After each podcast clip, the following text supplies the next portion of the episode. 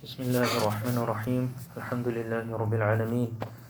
والصلاة والسلام على سيد الأنبياء والمرسلين وعلى آله وصحبه أجمعين. اللهم صل على سيدنا ومولانا محمد وعلى آل سيدنا ومولانا محمد وبارك وسلم. أما بعد السلام عليكم ورحمة الله وبركاته. Alhamdulillah, we have many things to be thankful for. Allah subhanahu wa ta'ala has created us, granted us our faculties of speech, sight, hearing, ability to think, has granted us upon that iman, belief in Allah subhanahu wa ta'ala and His Rasul, granted us Rasulullah sallallahu alayhi wasallam, which is the greatest ni'mah. As Allah subhanahu wa ta'ala says, لَقَدْ مَنَّ اللَّهُ عَلَى الْمُؤْمِنِينَ إِذْ بَعَثَ فِيهِمْ رَسُولًا مِنْ أَنفُسِهِمْ Allah subhanahu wa ta'ala has blessed the believers by sending Rasulullah sallallahu alayhi wasallam to us. So Rasulullah sallallahu alayhi wasallam is a ni'mah to us. And upon that as well, Allah subhanahu wa ta'ala has revealed the Quran, guidance upon guidance. So we have many things as believers to be thankful for to Allah subhanahu wa ta'ala. And as we know, the more things that Allah subhanahu wa ta'ala gives us, the more benefits, the more gifts that we have, the greater our responsibility becomes. The ummah of Rasulullah sallallahu alaihi wasallam is different than any other ummah in the past. This ummah that we find ourselves in, that we have been blessed to be a part of, is different than any other ummah. And this is because this is the last ummah, the last nation to come. There will be no other Nabi, no other messenger, no other prophet until Qiyamah. Rasulullah sallallahu alaihi wasallam is the last prophet. In the past, in the time of Banu Israel, and even before them, a Nabi used to be sent very frequently. A prophet, a messenger, it would be sent very frequently. And when one would pass away, another would be sent, and at times more than one. We see Musa alayhi salam, his brother Harun alayhi salam, both were Anbiya at the same time. So Allah subhanahu wa ta'ala would send the Anbiya alayhi salatu very frequently in previous times. However, now, in our times, since we don't have any more Anbiya there's none to come. Rasulullah sallallahu finished the, the prophethood that Allah subhanahu wa ta'ala had set up from the time of Adam alayhi salatu wasalam. In one hadith, Nabi sallallahu alayhi wasallam says that my example in comparison with all of the previous Anbiya and their missions and my mission is like a very beautiful palace, very large and beautiful palace. And it is almost complete, more than 99% complete.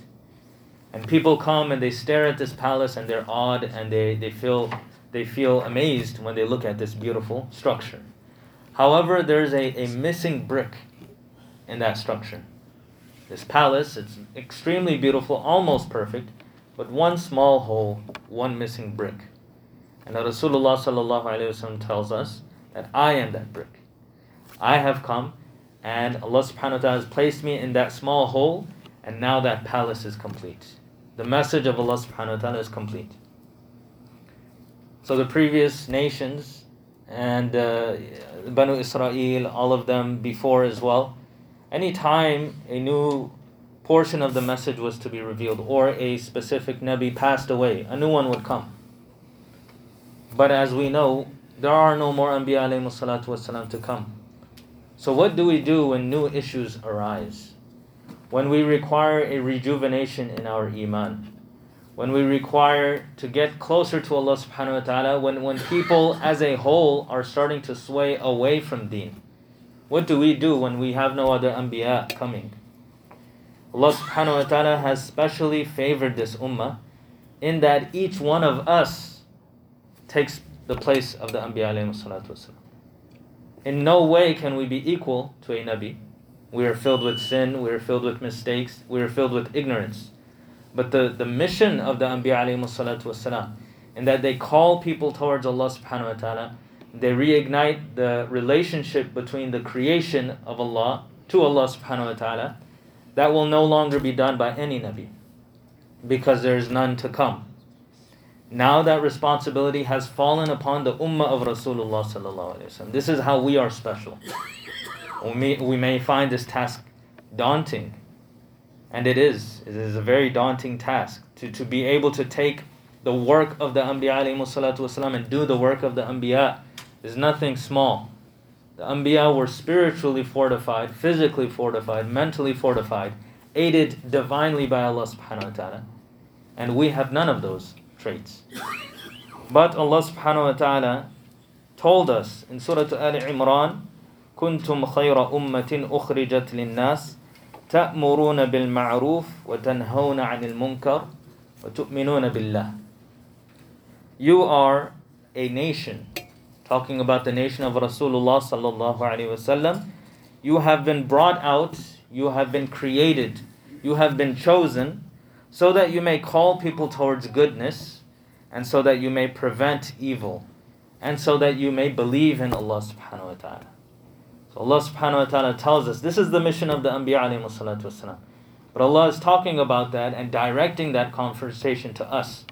That we as individuals have to take upon ourselves this task also, Rasulullah we know that he was commanded to do this, as was were all of the previous Anbiya alayhi salatu wasalam. In Surah Al-A'raf, Allah subhanahu wa ta'ala directly tells Rasulullah sallallahu alayhi wasallam, خُذِ الْعَفْوَ وَأْمُرْ بِالْعُرْفِ وَأَعْرِضْ عَنِ الْجَاهِلِينَ This was the command to Rasulullah sallallahu alayhi wasallam to call people in the best manner. Allah subhanahu wa ta'ala tells him, adhere to forgiveness Make forgiveness the way of your life.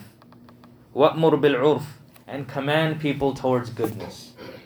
Forgive them, they are going to be ignorant, they are going to be people who uh, you know show animosity towards you and your mission.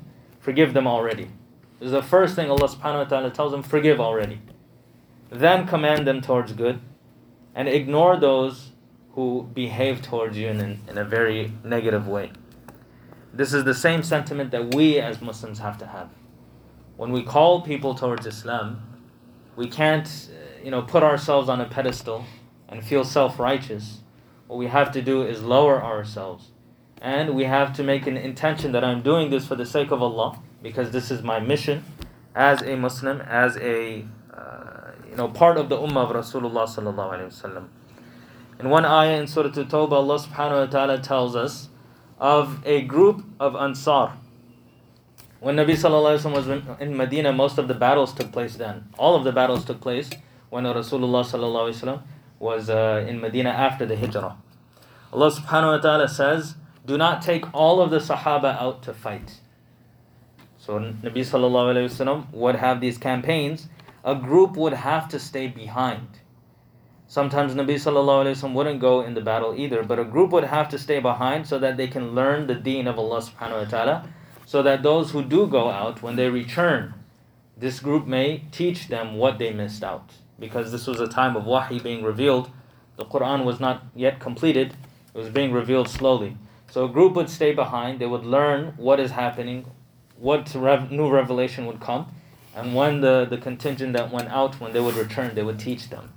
So Allah subhanahu wa ta'ala says, وَمَا كَانَ الْمُؤْمِنُونَ لِيَنْفِرُوا كَافَّةً It should not be so that all of the believers go out. And I'll explain how we can use this ayah in today's time. And Allah subhanahu wa ta'ala says, فَلَوْلَا نَفَرَ مِنْ كُلِّ فِرْقَةٍ مِّنْهُمْ طَائِفَةٌ يَتَفَقَّهُ فِي الدِّينِ وَلِيُنْذِرُوا قَوْمَهُمْ إِذَا رَجَعُوا إِلَيْهِمْ لَعَلَّهُمْ يَحْذَرُونَ There should be a group amongst everyone, every, every tribe, every group, that stays behind and they learn the deen of Allah subhanahu wa ta'ala. They, they spend extra energy and time learning this deen so that when those who are busy going out in, in the battles with Nabi sallallahu alaihi wasallam, when they come back, these people can teach them the principles of deen itself. Now in today's time, it's not possible that everyone can be an expert in, in Islam. We have to do what we have, what, what, what is related to us.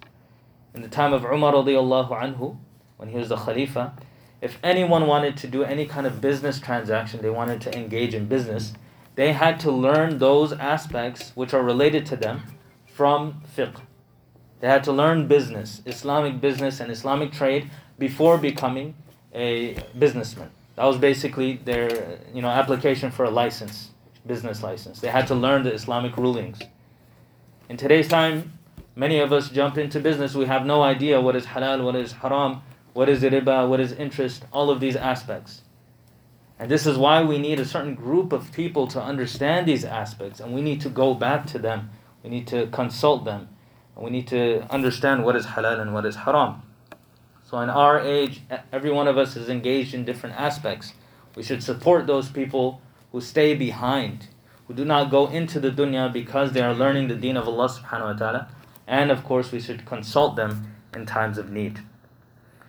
Rasulullah wasallam's mission and the essence of, of what he represented was all in spreading the message. There's so much of the Quran that talks about spreading the message of Islam. And Nabi sallallahu alayhi wasallam, one hadith talks about this relationship, about him and us. So he says, "Mathali kamathali rajulin istawqada nara." My example, Rasulullah sallallahu alayhi wasallam says, is like a man who has lit a huge fire. He's lit a huge fire. فلما أضاءت ما حولها جعل الفراش وهذه الدواب التي يقعن في النار يقعن فيها.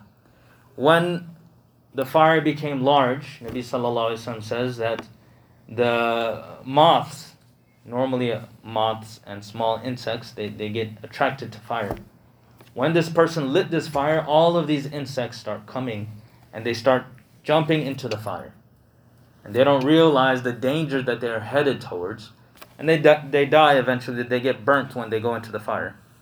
وَجَعَلَ يَحْجُزُهُنَّ وَيَغْلِبْنَهُ And this man who is standing before the fire, he sees all of these insects, moths, etc., jumping into the fire, and he's trying his best to stop them. He doesn't want them to fall into the fire and get burnt. He's trying to stop them. فَيَقْتَحِمْنَ فِيهَا But they keep on going into the fire. He can't stop them. There's too many. He cannot prevent it. فَذَلِكَ مَثَلِي وَمَثَلُكُمْ This is my example and your example, Rasulullah sallallahu says. There's a big fire waiting. There's a huge fire. There's Jahannam. Nabi sallallahu alayhi wasallam can see it. We can't see it. We see only the light like the moths see it. And we feel attracted to this fire. When Nabi sallallahu alayhi wasallam says, "Ana akhidun bihujazikum kum nar," I am holding you back as as hard as I can from the fire of Jahannam, but you keep running into the fire. Halumma anin nar, halumma anin nar, fataglibuni fataqtahimuna says, he's trying to prevent us from going into the fire, but we keep going in, and he can't stop everyone this is an example of all of the all of humanity. The ummah of Rasulullah sallallahu alaihi wasallam, his desire, his wish, was that every single human being would have the hidayah and the guidance of Islam, of the Quran, of his message. But this is not possible. And he's trying, like that one man standing in, a, in front of a huge fire, he's trying to prevent all of the flies and bugs and insects falling in, but they just keep coming in. Now, Nabi sallallahu alaihi wasallam has passed away. This, this responsibility has been passed to us. In Hajjatul Wada', this is the last gathering, the main gathering of Rasulullah sallallahu alaihi wasallam before he passes away.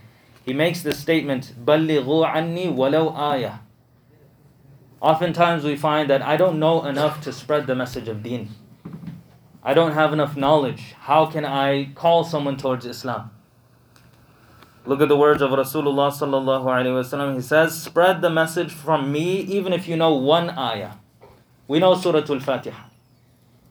At the least, we know Surah Al-Fatiha. Nabi sallallahu alaihi wasallam says, "Walau ayah." If it's one ayah, then spread that message as well. We have to make whatever attempt we can to spread that message.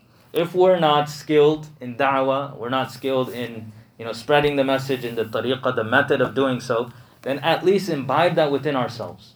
Become a living Quran. As Aisha radiallahu anha said regarding Rasulullah sallallahu quran His character was the Quran. So he didn't have to say anything, but he still would call people towards it. If you just watch him, you would understand the Quran. At the least, we can do that as well. We can become a source of da'wah by imbibing within ourselves those ayat and ahadith that Nabi sallallahu alaihi wasallam speak of. This should be our true message our, our true mission in life. What Rasulullah sallallahu alaihi wasallam strove for, what he worked so hard for, for tirelessly. And we know the ahadith regarding qiyamah, only Nabi sallallahu alaihi wasallam will be the one who will make dua for all of humanity. All of the other anbiya wasallam will be fearful of their own mistakes. But Nabi sallallahu alayhi wa will be the one that will call people and he will make dua to Allah subhanahu wa ta'ala to start the hisab. Also before the, the sirat, when people are crossing the sirat, this is a bridge over Jahannam, every single human being will have to cross it. Nabi sallallahu alayhi wa will be the first to cross. And he won't go into Jannah, he'll wait. Instead of going into Jannah, he's crossed the bridge that is over Jahannam. This is probably the most scariest portion of a person's entire existence. Walking over Jahannam on a very small bridge. Nabi Sallallahu Alaihi Wasallam is the first to pass. Instead of going further, you can see Jannah, he can walk inside, he pauses, he turns around and he starts making dua until everyone passes. He says, Rabbi Sallim Sallim, O Allah, give salama and peace to everyone, allow them to cross.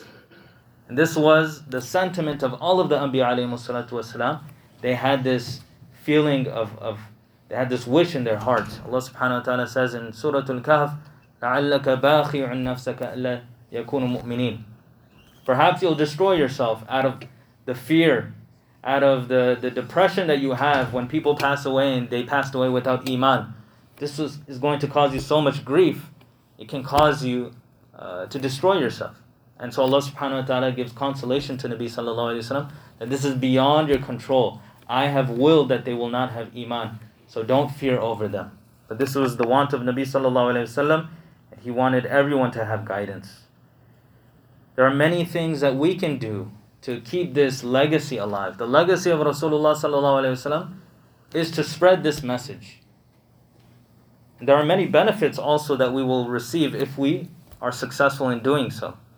In one hadith, Nabi sallallahu alayhi wasallam says, نَضَّرَ اللَّهُ امْرَأً سَمِعَ مِنَّا شَيْئًا فَبَلَّغَهُ كَمَا سَمِعَ فَرُبَّ مُبَلَّغٍ أَوْ عَامٍ سَامِعٍ This hadith, Nabi sallallahu alayhi wasallam says, those who will spread the message of Allah subhanahu wa ta'ala, those who will learn the deen and spread the deen, may Allah subhanahu wa ta'ala keep them, their faces happy. May Allah subhanahu wa ta'ala keep them fresh. Those who hear my words and deliver my words as they have heard it. This is a dua from Rasulullah sallallahu alayhi wasallam. We can still receive the du'as of Nabi sallallahu alayhi wasallam. There's many times where Nabi sallallahu alayhi wasallam made dua. This dua will continue till Yom al Qiyamah.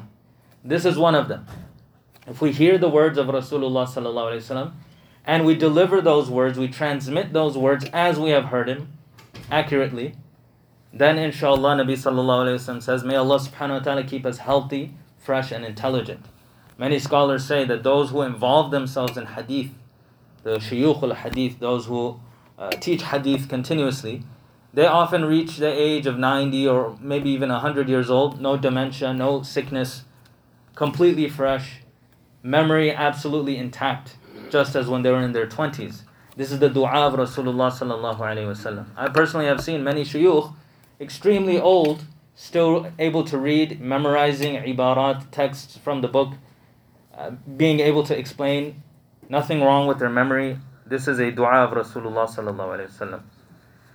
And Nabi sallallahu alaihi wasallam, not only will he make dua for us, that was in the previous hadith that Nabi sallallahu alaihi wasallam makes dua for us if we spread the message.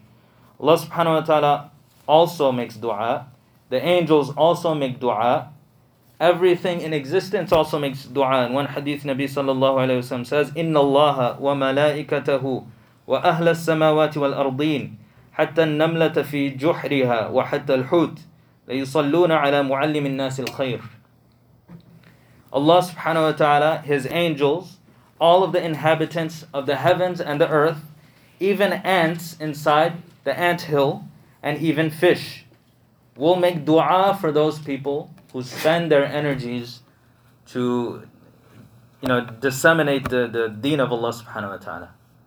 So we will be, be protected not only from any kind of difficulty, but not only Allah subhanahu wa ta'ala, the angels, everything in existence other than human beings will make dua for us. And in another hadith, Nabi says, Man dalla ala khairin falahu mithlu ajri fa'ili those who call towards good will have the same reward as those who perform that action if I say something that is useful to you in any one of my khutbahs or any time I give a bayan or speech, and you perform a specific action because you are motivated, the reward that you will get will be preserved for you I will also receive that reward, inshallah. This is a hadith of Nabi sallallahu alayhi wasallam. Those who point towards goodness and call towards it, if someone is motivated by that action, then that person's action and reward is preserved, and the person who motivated them will get the same reward. Imagine if you can call 100 people with one sentence, one hadith you say, 100 people listen, and 100 people perform that action. By you saying one hadith, you have received the reward of 100 people. And this is uh, a very great ni'mah from Allah subhanahu wa ta'ala that Nabi sallallahu alayhi wa shares with us. And this deen that we have, this beautiful deen that we have, as I mentioned before, it's a huge ni'mah. To even be part of the, the millah and the, the nation of Rasulullah sallallahu alayhi wa is the greatest of all creation. Not only the greatest of humanity, but the greatest of all creation. Scholars say Nabi sallallahu is greater than the arsh of Allah subhanahu wa ta'ala. The arsh is a creation. And the greatest creation of Allah subhanahu wa ta'ala is Rasulullah. So we are part of that ummah. And we have been granted that without even asking. Many of us born into Islam. And those of us who found Islam later on were gifted that by Allah subhanahu wa ta'ala. A huge ni'mah. But part of that ni'mah is a responsibility. In one hadith, Nabi sallallahu alayhi wa said, Ad-deenun nasiha. This deen this Islam, this religion that we have, is wish, wishing well for others, is nasiha, is, is purity. The word nasiha in Arabic actually refers to the purity found in honey, because it's not mixed with anything else. So when we give nasiha to someone else, we, we commonly translate this as advice. What we're doing is that advice is coming from a very pure place, no ulterior motive. Nothing else other than I want good for this person and I want Allah subhanahu wa ta'ala to be happy for me. The Sahaba asked Nabi sallallahu alayhi wasallam when he said ad-dinu nasiha, this deen is nasiha. They said for who? Nasiha for who? Advice for who? Well-wishing for who?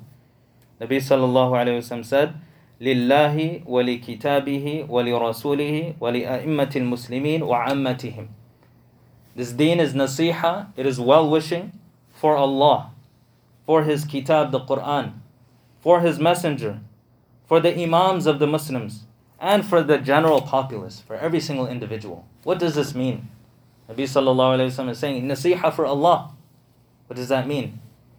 If we take the meaning of nasiha to mean purity, having a pure intention for Allah subhanahu wa ta'ala, this is nasiha for Allah. Reciting the Quran, internalizing it, preaching it, purely for the sake of Allah subhanahu wa ta'ala. Spreading the message of Rasulullah sallallahu alayhi wasallam. And advising the imams of the Muslims and even the general populace, every single individual. This is in the hadith of Rasulullah sallallahu alayhi wasallam. And we don't have much time, and I want to finish the khutbah. But essentially, what I wanted to speak of was this, this movement of uh, calling people towards Islam we all have heard of Jama'at al-Tabligh.